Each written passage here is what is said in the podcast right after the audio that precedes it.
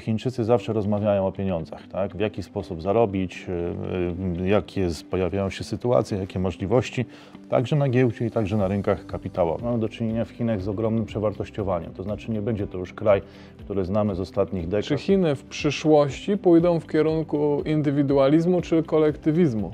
Bo giełda wychodzi z indywidualizmu, z powiedzmy chciwości czy tam zaradności jednostki. Jesteśmy w szczególnym momencie historii nie tylko Chin, ale w ogóle całego świata i ten system globalny, także w ogóle globalny rynek kapitałowy też się kształtuje i bardzo duże znaczenie będzie miało to, jak Chiny się z nim zintegrują. Rząd może stwierdzić, dobra, po co nam 9% czy 8% wzrostu, wystarczy nam te 2-3, ale dla rynku kapitałowego może być to trudne, bo jednak kapitał lubi przede wszystkim przewidywalność. Będzie totalna zmiana jakościowa, a to wszystko w połączeniu z otwarciem się po COVID-zie i to wszystko w obliczu tych geopolitycznych napięć, szczególnie ze Stanami Zjednoczonymi. Wszystkiego najlepszego w roku wodnego królika.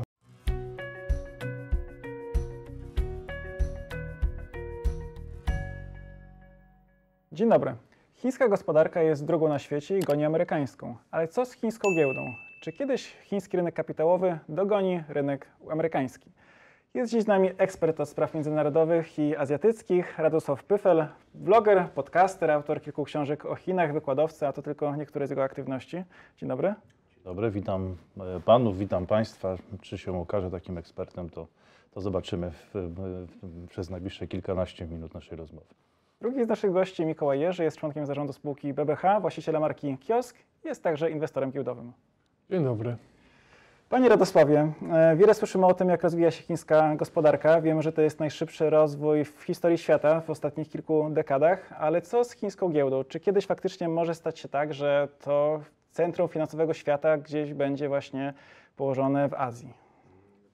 To jeszcze zobaczymy. Myślę, że będzie to długotrwały proces. Chińczycy specjalnie się z tym nie spieszą. Wydaje mi się, że taka jest polityka władz chińskich. Taka też wydaje mi się, że jest kultura tego kraju, że oni nie chcą tego robić zbyt szybko. To raczej my oczekujemy, że Chiny już staną się krajem numer 1 i że oni do tego za wszelką cenę dążą.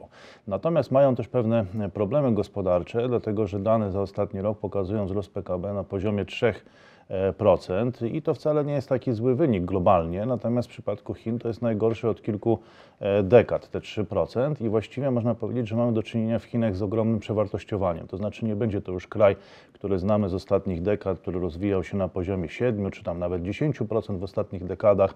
Ten czas już się skończył, to znaczy Chiny, jakie znamy, Chiny, które wyprowadziły z biedy kilkaset milionów ludzi w relatywnie krótkim czasie, tego nikt nie dokonał nigdy w historii świata i pewnie nigdy już nie dokona, ale to już się skończyło. I teraz ten wzrost gospodarczy będzie na dużo niższym poziomie i to będzie także wpływało, myślę, że na rynki kapitałowe. To jest pierwszy czynnik. Drugi to jest wyjście z pandemii, wyjście z COVID-u, ponowne otwarcie się na świat. Chiny przez 3 lata pozostawały w izolacji, teraz z niej wychodzą i chcą tego kapitału międzynarodowego. Ostra polityka zero COVID spowodowała jego odpływ. We wrześniu zeszłego roku, 2022 roku, kapitalizacja w ogóle, czy też udziały spółek zagranicznych w chińskich na chińskiej giełdzie to było zaledwie 4%. To jest naprawdę bardzo niewielka liczba i teraz specjalny wysłannik przewodniczącego Xi Jinpinga do Davos, wicepremier Liu He, zresztą jego kolega szkolny, bo razem byli w gimnazjum pekińskim dla takich partyjnych elit, zanim rozpętała się tam rewolucja kulturalna w latach 60. w Chinach. On pojechał do Davos, żeby namawiać inwestorów zagranicznych do powrotu. Ale tutaj trzeci czynnik, już ostatni, w odpowiedzi na pańskie pytanie, no to są te napięcia geopolityczne. Mamy chińskie spółki, które były notowane, około chyba 200 tych spółek notowanych na Wall Street w Nowym Jorku. Część się wycofuje, rzekomo podejmuje te decyzje samodzielnie. Niektórzy twierdzą, że może jednak przy lekkiej sugestii chińskiego rządu, zawsze są to państwowe spółki, jest kwestia też big techów. Tu rząd chiński też nie za bardzo chce, żeby oni byli listowani na tej giełdzie w Nowym Jorku. I tutaj są też napięcia geopolityczne, więc w odpowiedzi na pańskie pytanie, no to powiedziałbym, że to jest długotrwały proces. Chińczycy się z tym nie spieszą. Teraz muszą rozwiązać szereg problemów, które wynikają z tego, że osiągnęli ten poziom 3% rozwoju, który jak dla nich jest rekordowo niski, to oznacza, że będzie totalna zmiana jakościowa, a to wszystko w połączeniu z otwarciem się po COVID-zie i to wszystko w obliczu tych geopolitycznych napięć, szczególnie ze Stanami Zjednoczonymi. Więc jak to będzie, to myślę, że będziemy to obserwować przez... To kwestia jakiegoś tej chińskiej giełdy jako numer jeden, to nie jest kwestia kilku miesięcy czy lat, ale jeżeli już, to myślę, że dekady albo i dłużej.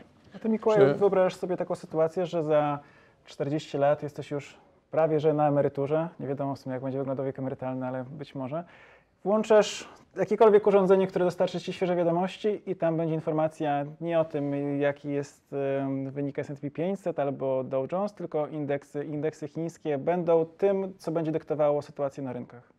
Znaczy, ciężko jest przewidzieć to, co będzie za 4 czy 5 lat przy tak dynamicznie zmieniającym się świecie, ale to akurat, że chińska za 40 lat to nie powiem.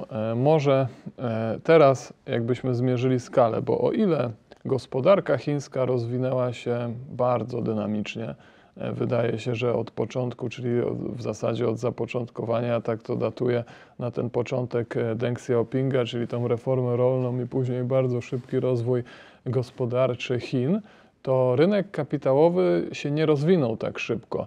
Ale to nie jest tylko domena Chin, bo to jest domena wszystkich innych rejonów niż amerykański. Także jeżeli chodzi o trochę danych, no to Amerykanie mają około 25, trochę poniżej procent światowego PKB, a jednocześnie ściągają ponad 40% światowych inwestycji kapitałowych. W przypadku Chin, mimo tego, że pewnie światowej gospodarki PKB mają ponad 20%, to inwestycji kapitałowych ściągają poniżej 10%, około 9%. Więc jakby, jak porównując sam rynek kapitałowy, to jest to ponad 4-krotnie mniejszy. I tam tych zależności jest bardzo dużo. Myślę, że najbardziej pomijaną ze wszystkich jest cała historia. Ten rynek kapitałowy w Stanach, on się tworzył praktycznie z niczego. Powiedzmy, że on powstał w Europie, tam w Holandii, potem został przeniesiony wraz z anglosasami do Stanów Zjednoczonych i on się tworzył z niczego, potem akcjonariatu indywidualnego, później fundusze, parę kryzysów i tak dalej. I tą metodą kuli śnieżnej teraz jest taka wielka kula śnieżna, którą ciężko jest komukolwiek, nie tylko Chinom, ale też Europie uczknąć. I to jest bardzo trudne pytanie, bo to wymaga odpowiedzi na to, czy jednak Chiny wezmą trochę, czy Chiny w przyszłości pójdą w kierunku indywidualizmu czy kolektywizmu, bo giełda wychodzi z indywidualizmu, z powiedzmy chciwości czy tam zaradności jednostki i myślę, że tutaj jest największe zderzenie tych kultur, bo żeby rozwijać giełdę, trzeba kultywować indywidualizm. A nie wiadomo, czy Chiny będą tego chciały. No, Chińczycy na pewno kochają zarabiać pieniądze. To wydaje mi się, że jest chyba największa motywacja w ogóle Chińczyków w życiu. To jest pomyślność rodziny, zdrowie i zarabianie pieniędzy. Teraz mamy Nowy Rok chiński, to też Państwu chcielibyśmy złożyć życzenia. Wszystkiego najlepszego w roku wodnego królika. W Chinach to jest wodny królik, w Wietnamie to jest kot, tak się składa. Ale jednym z tych życzeń, których my nie składamy sobie w Wigilię Bożego Narodzenia, jest niech się pomnaża, niech się kręci. Z gungsi facaj, sinien kwajle, niech dopisuje ci zdrowie, niech dopisuje ci szczęście w rodzinie, niech dopisuje ci pomyślność w 10 000 spraw. Tak możemy tłumaczyć te chińskie życzenia, ale także niech się kręci i niech się pomnaża. I tutaj Chińczycy ruszyli na giełdę ze swoimi oszczędnościami i to, że oni będą chcieli zarabiać i że całe ich życie będzie się kręcić wokół pieniędzy, to nie mam wątpliwości. Nawet jeżeli będzie to model kolektywny, jak wchodzimy do sklepów tych azjatyckich czy azjatyckich instytucji, to zawsze spotykamy tego kotka z tą łapką. Na pewno panowie widzieliście.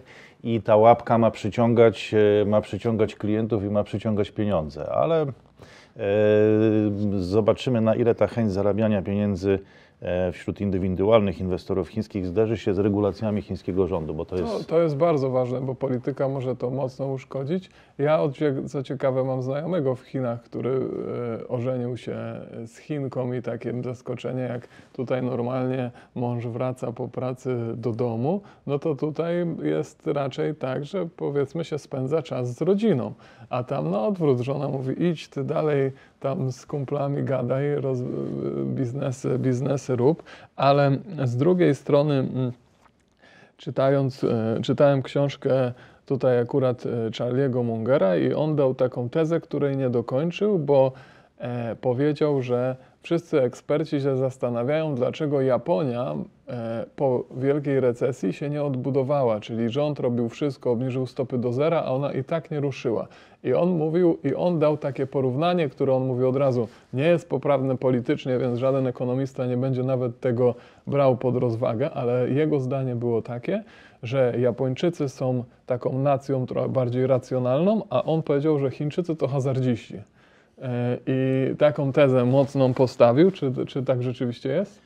To prawda. Chińczycy kochają również hazard do tego stopnia, że w HRL został zakazany, więc tam są takie miejsca, gdzie oni jeżdżą, ale w Makao i tak dalej. Tak, Makao i właściwie wszędzie na świecie można ich spotkać w takich miejscach, w ogóle Azjatów, a Chińczyków w szczególności.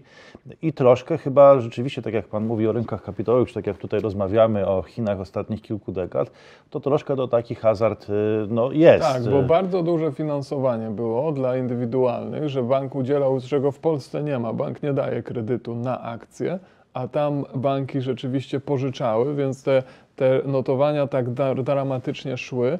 Nawet była taka hipoteza, że była taki wypadek, katastrofa, że pilot po prostu pionowo w dół samolotem spadł i że to wina pilota, wiadomo. I tam pojawiła się taka hipoteza na Twitterze i tak dalej, że on umoczył dużo pieniędzy w Evergrande i zrobił taką grandę katastrofę wszystkim niestety. Nie wiem, czy to jest oczywiście prawda, bo to są takie powiedzmy twitterowe mądrości, ale rzeczywiście tam ten rynek, jeżeli chodzi o kryptowaluty, bitcoina, wszystkie rozwoje tych, to widać, że Chińczycy bardzo łakną do takiego, mają dużą tolerancję do ryzyka. Tak jest, to na pewno wyróżnia Chińczyków, plus jeszcze tutaj to, co cały czas przewija się w naszych wypowiedziach, ta rola rządu, który stara się to wszystko regulować, no i co z tego wyjdzie, to zobaczymy. To jest też troszeczkę, pamiętajmy, inny rząd jednak niż w Europie czy w krajach demokratycznych, bo to nie są celebryci czy tam uczestnicy reality shows, tylko często ludzie, którzy przez kilkadziesiąt lat sprawują te funkcje i są do nich bardzo dobrze przygotowani, no ale jednak to idzie trochę jakby przeciw tym naszym takim wyobrażeniom, że jednak roli rządu, że przynajmniej w Europie czy w Stanach no, uważamy, że ona jest zbyt duża. No ale co z tego wyniknie, to zobaczymy. Ale jaka jest tak naprawdę rola rządu chińskiego? Bo jeśli kupuję akcje, no, w zasadzie istotą całego rynku akcji jest to, że posiadam ułamek tej firmy, jestem właścicielem. Czy tak naprawdę to nie jest tak, że w przypadku chińskim to wygląda inaczej, bo ostatecznie właścicielem tak naprawdę jest państwo i jeśli wyjdzie sygnał od rządu, to i tak ta spółka zrobi to, czego oczekuje aparat de facto partyjny?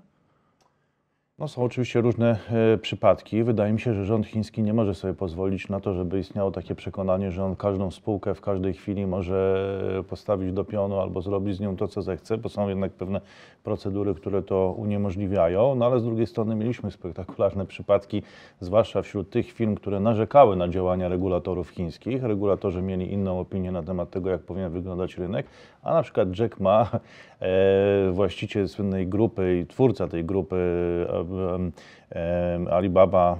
Nawet Ant Group, tak. Alibaba była częścią tego, tak. No i on miał inne zdanie niż ci regulatorzy, więc zniknął potem na parę miesięcy, potem się pojawił, potem właściwie przez te 3 lata pandemii to pływał na jakichś jachtach, był tam widziany gdzieś tam na południu Hiszpanii, gdzie kupował pamiątki w jakimś sklepie, no ale generalnie chyba aktywnie w biznesie nie uczestniczył, a teraz okazało się, że akcjonariat czy wewnątrz tej Ant Group, tego całego holdingu, jego akcjonariat został tak rozwodniony, że on stracił większościowe udziały, ale to są takie przypadki, powiedziałbym, skrajne, bo ten rząd nie może. To nie jest tak, że tam urzędnicy siedzą w Pekinie i zastanawiają się nad każdą firmą, tylko dopuszczają, na ile to jest możliwe, a reagują w takich skrajnych przypadkach. Więc odpowiadając konkretnie na pańskie pytanie, to zakładam, że nikt by się w to nie wtrącał, aż do momentu, gdyby stał pan się wyzwaniem, albo pańska spółka wyzwaniem dla chińskich regulatorów czy chińskiego rządu, no to wtedy on by pewnie reagował. Tak, no tak, ale to jest kolejne ryzyko. Muszę się zastanowić, czy na przykład większościowy właściciel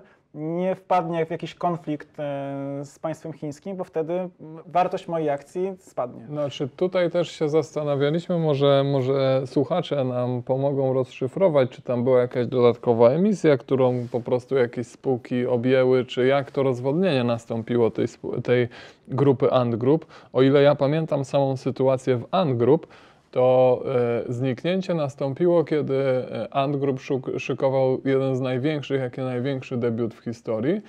I Jack Ma nawet skrytykował na konferencji postawę partii w odnośnie do regulacji banków, nawet nie samego debiutu czy spółki, czyli trochę poszedł w po prostu zwykłą dysputę, jaka na Zachodzie jest normalna, i po prostu został w jakiś sposób za to ukarany. Debiut nie doszedł do skutku, no teraz już jest akcjonariuszem mniejszościowym, w ogóle nikt nie występuje już publicznie, więc tak powiedzmy jest dużo domysłów z tym związanych. Zresztą jego majątek, zdaje się, tam był 60 miliardów dolarów. Także nadal chyba jeszcze całkiem chyba nieźle mu się powodzi, nawet pomimo tych biznesowych porażek.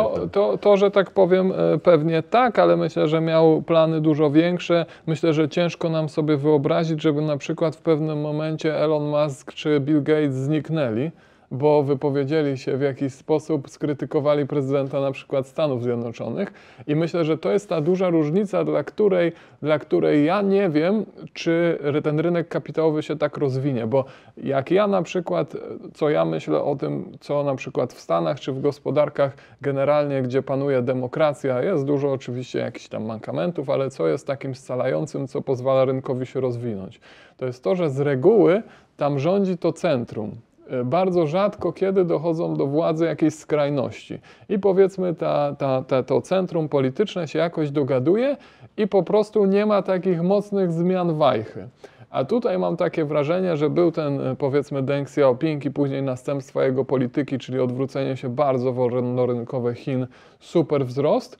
I teraz jest inny pomysł Xi na tą gospodarkę, taki hamulec. I to ten rynek kapitałowy, w sensie jak ktoś obraca bardzo dużymi kapitałami, nie zna do końca tego rynku, to do końca nie może się połapać, bo to już są jakieś tam teraz odpryski, ale były najpierw regulacja banków, potem regulacja deweloperów, która doprowadziła do największego upadku dewelopera Evergrande i problemów innych deweloperów, bo chiński rząd stwierdził, że za dużo jest mieszkaniówki w PKB. Teraz jest ogromna regulacja firm technologicznych. W międzyczasie jeszcze był konflikt z Stanami Zjednoczonymi.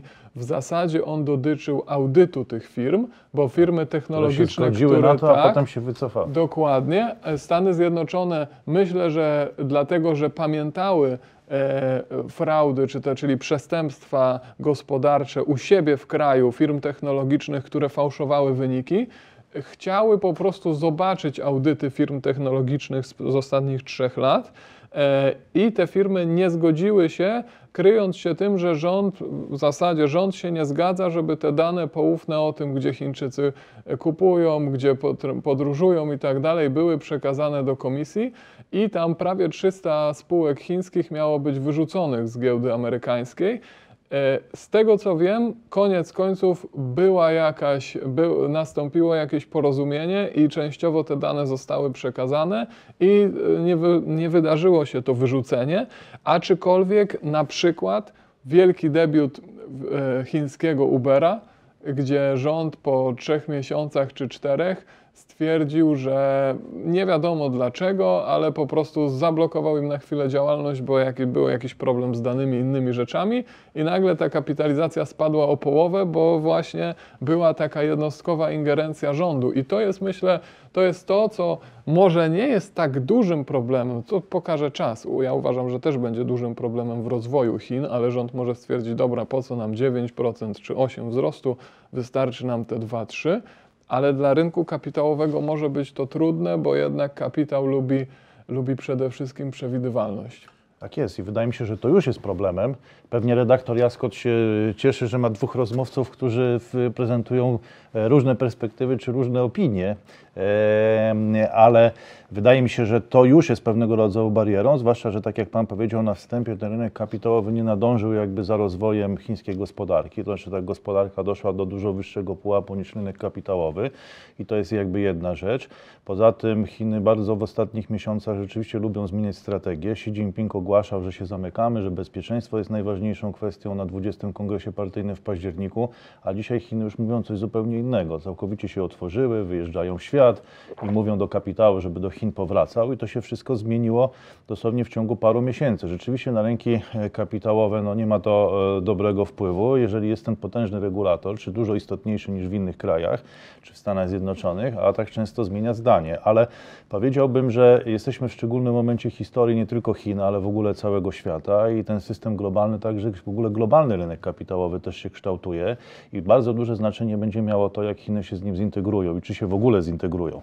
Bo ja może nie chciałbym mówić o scenariuszach najbardziej prawdopodobnych, ale często o tych, które są pomijane w Polsce, a przecież może być tak, że Chiny będą raczej skupione czy skoncentrowane na sobie, tak? Także jeśli chodzi o ten rynek kapitałowy, że nie będą za wszelką cenę chciały się otwierać. To jest dosyć trudne, tak jak Pan powiedział, bo tam jest inna rola rządu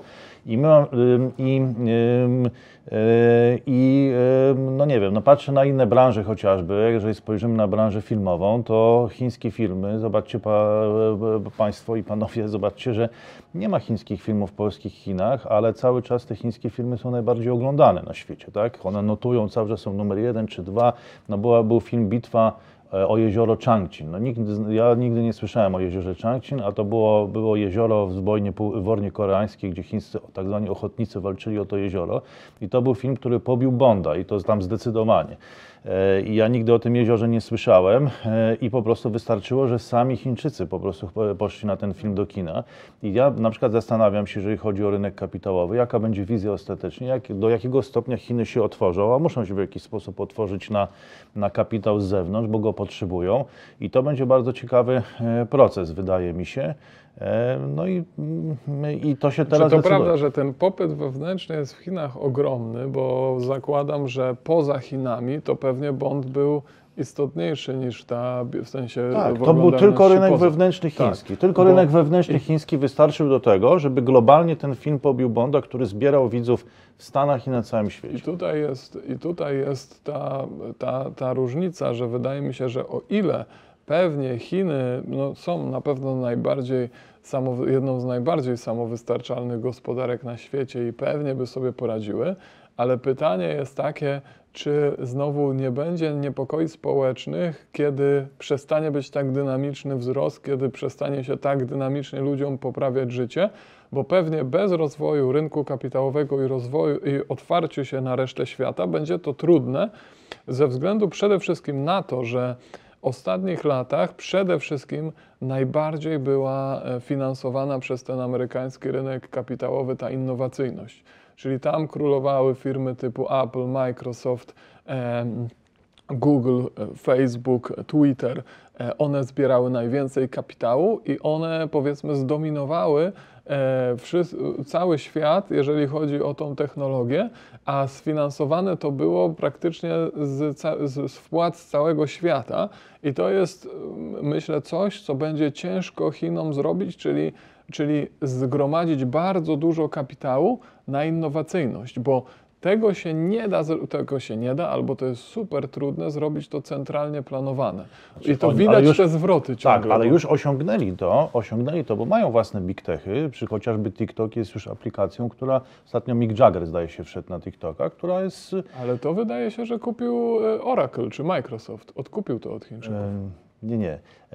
ByteDance jako właściciel TikToka i bardzo wiele jest, no czy Pan wspomniał o tym, tej kopii Ubera, Didi, które było w Nowym Jorku, musiało się stamtąd wycofać, czy mamy Tencent, czy mamy wiele innych firm, już nie będę wymieniał, bo one działają w Polsce. To prawda, że to tak, ale znowu jeżeli chodzi o kanał, na którym nagrywamy, YouTube, jeżeli chodzi o udział Google'a w rynku poza Chinami, bo w Chinach to Chiny są na tyle duże, że te spółki sobie poradzą same. No tak, ale i to powoduje później, że one są największe na świecie często, więc im sam rynek Chin był dominująca pozycja na rynku chińskim, im wystarcza do tego, żeby na świecie no, mieć te liczby. One są największe, jeżeli chodzi o tam powiedzmy pewnie jakieś liczby, dane finansowe, z tym, że nie są największe, jeżeli chodzi o kapitalizację, no bo znowu się zastanawiają, czy regulator czegoś nie zrobi,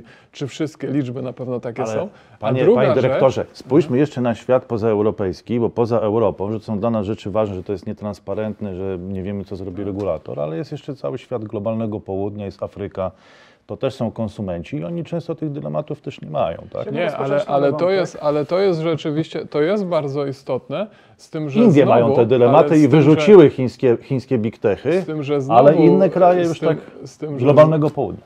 Z tym, że znowu ponad 80% globalnego majątku jest ulokowane w Stanach i Europie, a kontrolę powiedzmy nad co Chińczycy mają nad umysłami swoich obywateli, czy próbują ją wskrzesić, to rywalizację z amerykańskimi big techami o umysły Europejczyków i Amerykanów przegrywają bardzo mocno. No co, ale to wszyscy mówią teraz o TikToku, już są zaniepokojeni, że to jest taka aplikacja, która no umówmy się, że nie propaguje jakichś najbardziej no, takich dojrzałych czy treści na jakimś bardzo wysokim poziomie intelektualnym. Jesteśmy na TikToku, proszę Państwa, zapraszam. A jesteście na TikToku. Tak, niektóre nasze filmy, ale nie idziemy z nurtem. Takie shorty po kilka tysięcy odsłon uzyskują. No właśnie, ale to wymyślono algorytm, czy Chińczycy wymyślili algorytm, czy to stworzono jednak w Chinach, taki, który przykuwał uwagę ludzi często na 40 minut i że nie można się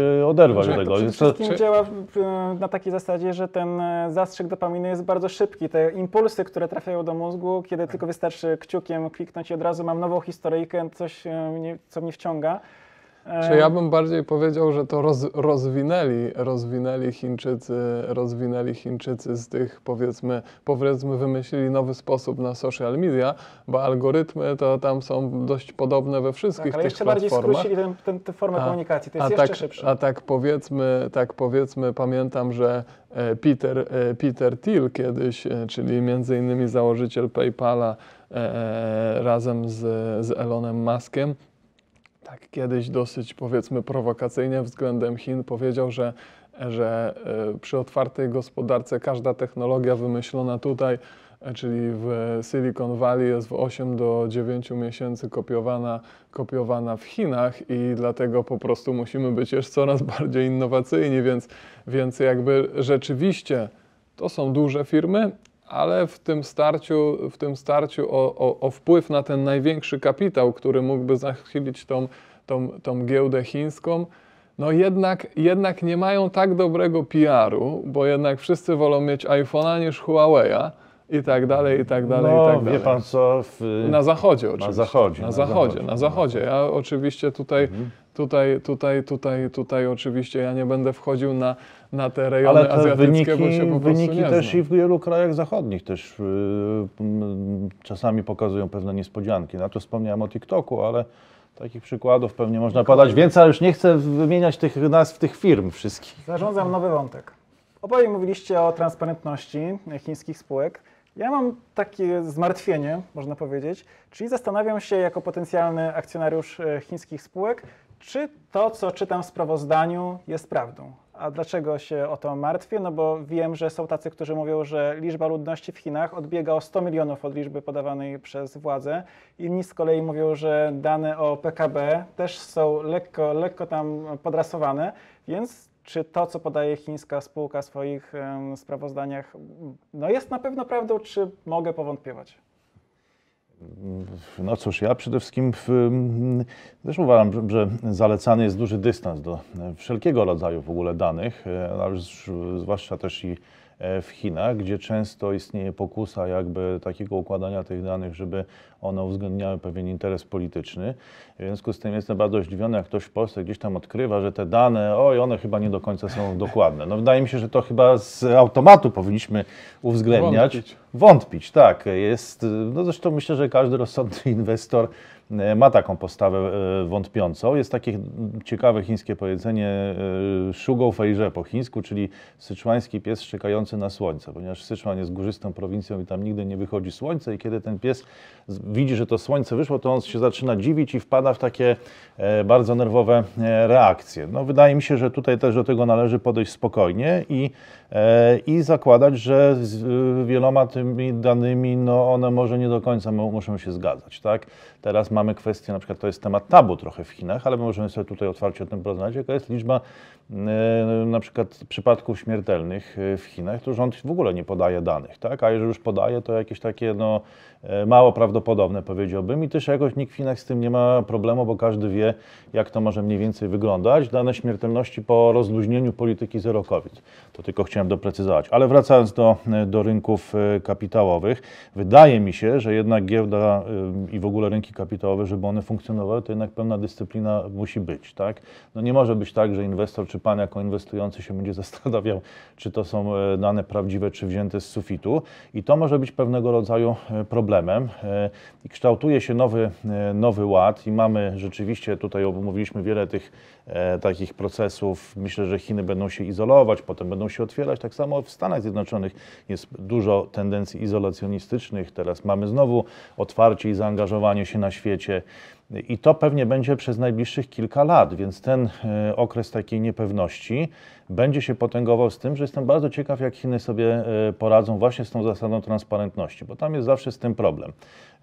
Ale moim zdaniem, jeżeli sobie z tym nie poradzą, no to nie stworzą dojrzałego rynku kapitałowego. On nie może istnieć, to jest uniwersalna zasada i tu nie ma żadnych jakby cech kulturowych, że to co inaczej jest w Chinach, a inaczej jest w Stanach. Oni muszą zyskać zaufanie i muszą udowodnić, regulatorzy chińskiego rynku, że jeżeli takie informacje są publikowane na giełdzie, to tak rzeczywiście jest i ta dyscyplina no, jest próba jej utrzymywania. No nie sądzę, żeby jakakolwiek giełda mogła funkcjonować, mimo tego, że uważam, chociaż pewnie zaraz pan dyrektor będzie się ze mną nie zgadzał, mimo tego, że uważam, że Chiny mogą zbudować zupełnie inny model rynku kapitałowego niż ten, który znamy. Robią to na inny sposób, a to, że robią na inny sposób, to nie przesądza, niż znamy, to nie przesądza, że poniosą klęskę, bo mogą zbudować coś zupełnie innego, co my sobie wyobrażamy, że to jest w ogóle niemożliwe, żeby to zaistniało. Natomiast nie wyobrażam sobie tego jednak bez pełnego zaufania i transparentności, że jeżeli coś ten regulator ogłasza, czy to, że to się tam coś nie zgadza i że mamy do tego taki luźny stosunek, jak może powiedzmy do innych danych. Tutaj będzie musiało być 100% zaufanie i transparentność, bo bez tego to się nie uda. No tak. Znaczy ja to tam powiedzmy jestem już od urodzenia polskocentryczny, więc to ja się mogę do tego od razu przyznać, powiedzmy, ale i od razu z tej perspektywy dalej mówić z tym, że czy to właśnie z tych dwóch wypowiedzi trochę czytam powiedzmy ten geniusz amerykańskiego PR-u, bo o ile ktoś może kwestionować to, czy dane chińskich firm i robi to publicznie, są na pewno dobre, to nie ma tej samej miary na spółki amerykańskie. Nikt się nie zastanawia, czy tam czasami, chociaż były już takie sytuacje w historii, że udowodniono im, że fałszowały dane.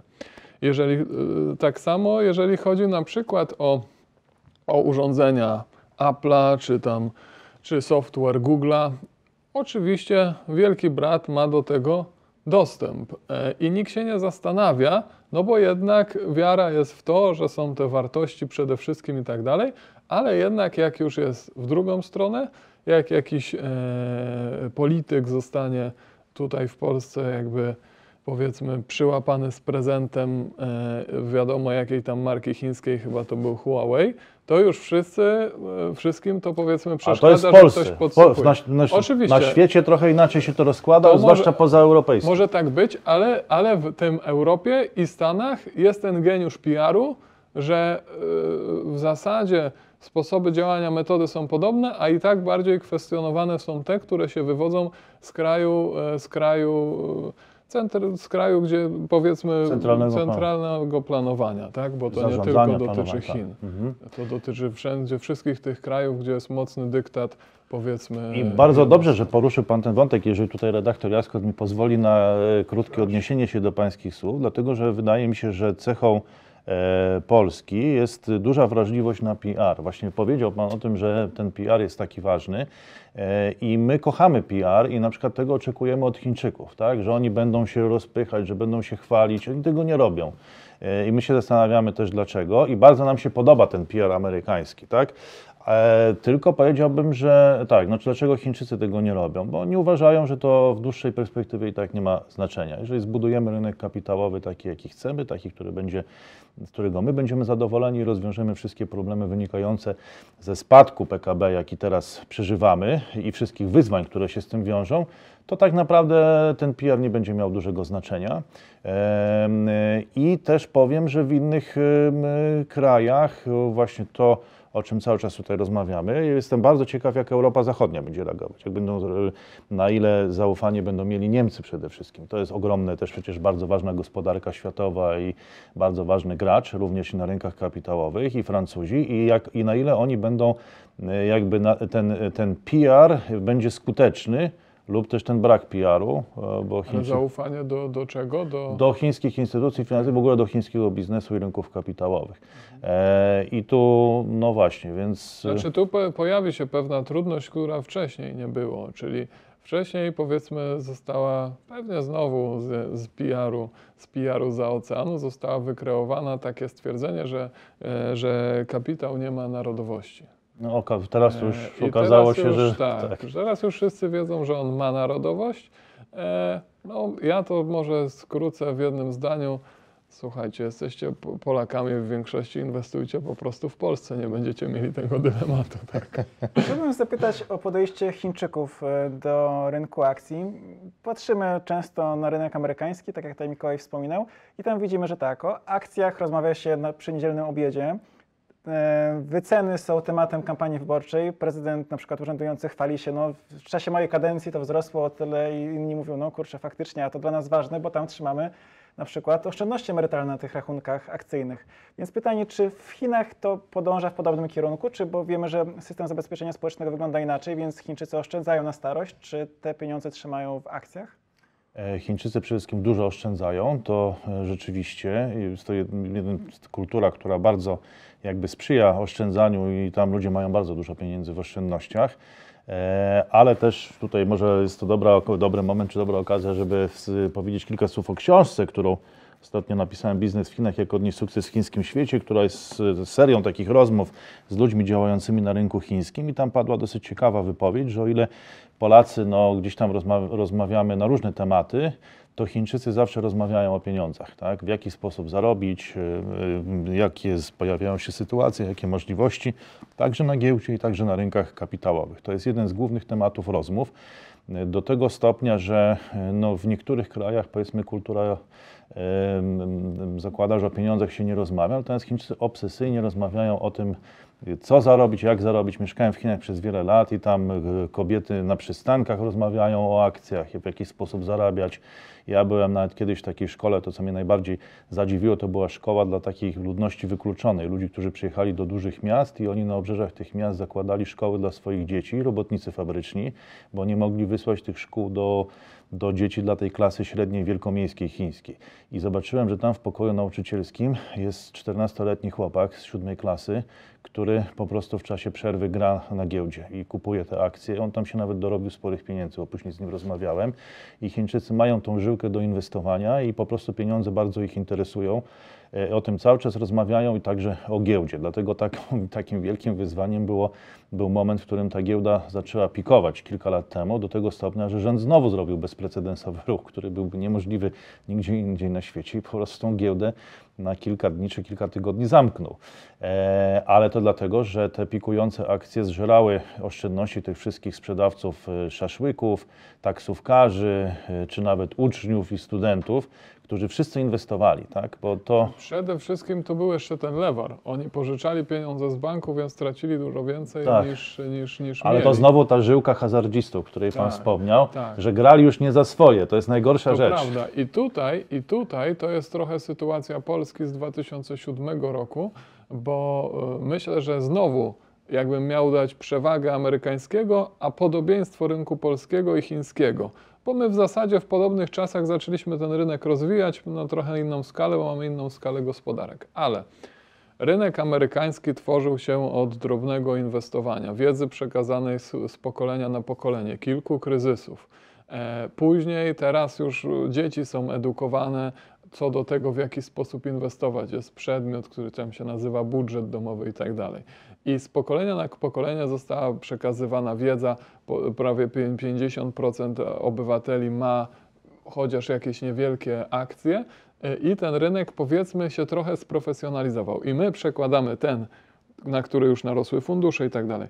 My przekładamy te założenia, te sposoby inwestowania na rynek polski czy chiński, gdzie my mieliśmy praktycznie turbo dostosowanie, czyli nie było nic, potem chwilę chaosu, od razu weszły fundusze, od razu na duże spółki wszedł profesjonalny inwestor i my tam, powiedzmy, bez przygotowania weszli obywatele. No i wtedy, wiadomo, część się, powiedzmy, powiem kolokwialnie, na tym pokaleczyła, tak. potraciła, że tak powiem, swoje oszczędności.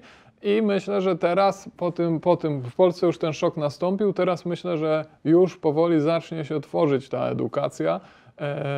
Pewnie tak będzie też w Chinach. Tak, wydaje mi się, że to jest ważna, rzeczywiście bardzo ważna rzecz, bo Chińczycy mają żyłkę do biznesu, ale to jest taki biznes, powiedzmy, small biznes, taki mały biznes. Każdy marzy o tym w Chinach, żeby otworzyć własny sklep, restaurację. Rząd nawet w czasie COVID-u dopuszczał handel uliczny, to znaczy można było sobie na ulicy pohandlować, tak jak w Polsce w latach 90. I w ogóle rząd bardzo sprzyja małym i średnim przedsiębiorcom. Tak? Ta cała wojna z big techami chińskimi, które rząd przecież sam wyhodował w Chinach, to dzisiaj jest po to, żeby uruchomić tą przedsiębiorczość właśnie tych małych i średnich firm w Chinach. Ale to jest zupełnie co innego niż rynki kapitałowe, tak jak Pan powiedział, tak? Bo to, że ktoś potrafi dobrze kalkulować biznesowo i cały czas, każdego dnia ma w głowie 3 czy 4 biznesplany, to wcale nie oznacza, że on będzie się poruszał dobrze po rynkach kapitałowych i tak jak tu mówimy, rzeczywiście Stany Zjednoczone to było, no to jest bardzo długa już historia i natomiast Chiny, no to jest stosunkowo krótka historia z rynkami kapitałowymi i tu jeszcze trochę będzie wymagało to czasu. Jak jeszcze jedno mogę pytanie, bo że tak powiem, jak redaktor powiedział przed... Ja od razu powiem, że tak. Odpowiedź na pewno jest w książce. A może jest, bo właśnie jeżeli chodzi o, wspomniał Pan o tym, że Chińczycy oszczędzają i mają dość sporo oszczędności, to czy właśnie w tym jakby Chińczycy chcieli zrobić ten zwrot co do tego, żeby właśnie tym popytem zewnętrznym bardziej wypełnić gospodarkę, to czy właśnie nie zabrakłoby tego konsumpcjonizmu, czy właśnie... To był zawsze problem, w jaki sposób ludzi zmobilizować do konsumpcji, zwłaszcza też pewnego niepokojów socjalnych, że trzeba opiekować się rodzicami, opieka medyczna, edukacja dla dzieci bardzo dużo kosztuje. Chińczycy jako ludzie rodzinni bardzo się tym przejmują, a to powoduje pewne niepokoje, dlatego oni trzymają te pieniądze na czarną godzinę, więc każda aktywna polityka rządu, która właśnie miałaby pobudzić konsumpcję, napotykała i zawsze moim zdaniem w takim społeczeństwie będzie napotykać na pewne trudności, że ludzie priorytetem dla nich jest, czują się pewnie, jeżeli oszczędzają, a nie wtedy, kiedy konsumują. Chcę Was zapytać o inwestowanie długoterminowe w kontekście Chin. Na tym kanale promujemy inwestowanie długoterminowe, czyli powiedzmy dekada, dwie. Więc z tej perspektywy patrząc, czy Waszym zdaniem, proszę o Wasz typ, czy patrząc od dziś, za 20 lat, chiński rynek akcji zwiększy swój udział w światowym rynku? Czyli upraszczając pytanie, czy jeśli dzisiaj mam zainwestować jakąś kwotę, czy lepiej, żebym kupił na 20 lat światowy rynek akcji? Czy indeks ETF na chiński rynek? Znaczy, tutaj z mojego punktu widzenia, to ja zawsze mimo wszystko polecam to, żeby zawsze inwestor inwestował. Ale inwestował też w to, na czym ma pojęcie. Jak prowadzi jakiś mały biznes z jakiejś branży, to żeby skoncentrował się na spółkach w tej branży, bo ma jakąś przewagę nad rynkiem. I następnie spróbował sobie aktywów, w które chce zainwestować, wycenić, tak jak się wycenia mieszkanie, samochód, cokolwiek. Jeśli to aktywo jest notowane dużo poniżej swojej wartości, to warto takie aktywo nabyć. teraz, czy ono jest notowane w Chinach, Stanach i tak dalej, no to znowu się trzeba zastanowić i znowu tutaj najprostszym rozwiązaniem jest rynek polski, bo to jest wszystko po polsku, zarządy są polskie, można pojechać na walne, z nimi porozmawiać, oczywiście, że to robię, a jednak w Chinach to znowu trzeba się zastanowić, czy oprócz tego, że się znam na samochodach, czy ja się znam na chińskiej motoryzacji, czy ja się znam na podstawie partii Chin względem przemysłu motoryzacyjnego w Chinach i czy ja jestem przekonany, że Chiny czy Stany Zjednoczone będą się tak czy inaczej rozwijać. Jak sobie odpowiem na te wszystkie pytania, to droga wolna. A jeśli nie odpowiem, to bardziej jest to hazard. A jeśli już prowadzić hazard, to lepiej obstawić wszystkich, więc pewnie jakiś fundusz indeksowy, ale ja polecam mimo wszystko to inwestowanie takie u podstaw z mocną refleksją i z tym, żeby wiadomo było, ile to aktywo jest dla mnie warte. Tylko wtedy, kiedy będą jakieś wahania kursów, jakieś kryzysy i tak dalej, tylko wtedy ja utrzymam tą pozycję i będę w stanie jako inwestor długoterminowy pozostać. A gdybym chciał Cię dopytać, czy kapitalizacja spółek chińskich będzie rosła w najbliższych dekadach szybciej niż średnia światowa? No to ja odpowiem bardzo akademicko. Nie wiem. No w porządku, ja to przyjmuję, bo to jest uczciwa odpowiedź. No ale niestety ja chciałem powiedzieć to samo, że ja też nie wiem do końca. Natomiast rzeczywiście chyba tutaj zgadzam się z panem dyrektorem, że przede wszystkim inwestować w to, co się zna. I widzieliśmy w ostatnich 3 latach wręcz odwirowywanie miliardów dolarów z rynku, gdzie tam znane postacie czy celebryci wrzucali jakiegoś tam jednego tweeta, że kupią jakąś tam kryptowalutę i cały świat się rzucał na kupno tej kryptowaluty, która chwilę potem traciła kompletnie na wartości. Za to był finansowany chyba jakieś loty w kosmos czy różne inne rzeczy, ale to wystarczyło napisać kilka tweetów. To coś takiego stanowczo bym odradzał. To lepiej rzeczywiście inwestować w spółki, które Państwo znają, które możecie zweryfikować, niż gdzieś tam po jednym tweetie. No, ja byłem zaskoczony jakby skalą tego zjawiska i siłą. To jest trochę hazard, taka zasada gorącego kartofla jeszcze, kto tam go... No, to też jest genialne na swój sposób, no, dla tych, którzy w tak szybkim czasie potrafią zrobić tak wielkie pieniądze, na tym tak niewielkim w sumie wysiłkiem, ale dobrze, to zostawmy. Ale mimo wszystko to bazuje na tych naszych najniższych wartościach, czyli i takiej chęci szybkiego zarobku, co... Podążanie za tłumem jeszcze. Podążaniu za tłumem, to myślę, że kultura chińska tego jakby nie kultywuje za bardzo. Chińczycy też temu ulegają, ale ten rząd twierdzi, że wie lepiej, że to powstrzyma, że będzie ich przed tym bronił i to wzbudza takie kontrowersje na Zachodzie. No zobaczymy, który model, ten, który to dopuszcza i całkowicie jakby pozwala no, na tego typu działania. Wychodzi z założenia, że jak ktoś nie popełnia przestępstwa, może to robić, ale ryzykuje tym, że jeśli ktoś mu udowodni na przykład jakąś piramidę finansową czy coś, no to po prostu skończy w więzieniu. No tak, w wielkim skrócie. Natomiast jak to się potoczy w XXI wieku, to wydaje mi się, że jednak te 5 lat najbliższych zdecyduje. Powiem tak, że jeżeli Chiny znajdą odpowiedni model, czy wybalansują, znajdą dobry balans i wypracują ten swój model, to wtedy odpowiedź będzie pozytywna. Dlatego, że potencjał tego kraju po prostu predestynuje go do tego, żeby to się jeszcze bardziej zwiększało. I Chińczycy zdają sobie z tego sprawę, że jeżeli utrzymają tą stabilność, znajdą ten balans i będą dalej się rozwijać, już nie tak szybko jak w ostatnich dekadach, ale cały czas stabilnie będą szli do przodu, to ten udział będzie się zwiększać. Natomiast jeżeli im się to nie uda i okaże się, że z tymi wszystkimi problemami, o których tutaj rozmawialiśmy bardzo ciekawie w ostatnich kilkudziesięciu minutach, sobie nie poradzą, no to ten udział się zmniejszy. To jest... A jak będzie, to oczywiście nie wiem. Natomiast to wszystko zależy od tych kilku najbliższych lat i od decyzji, które podejmą. Ja mam nadzieję, że jeśli słuchamy, to też słuchają to głównie obywatele polscy, to wbrew pozorom mamy bardzo podobne w wielu miejscach problemy, jakie mają Chiny. I też mam nadzieję, że będziemy powoli do przodu jako kraj, jako gospodarka się rozwijać. Bardzo dziękujemy. Jeśli po raz pierwszy trafili Państwo na nasz kanał, zapraszamy do oglądania innych filmów, zarówno z Radosławem Pyfflem, z Mikołajem, ale też mamy odcinki o gospodarce, rynku kapitałowym, o Ukrainie. Dużo do oglądania. Zapraszamy. Oglądajcie, subskrybujcie, lajkujcie. Bardzo dziękuję. Do zobaczenia. Dziękujemy. Do zobaczenia.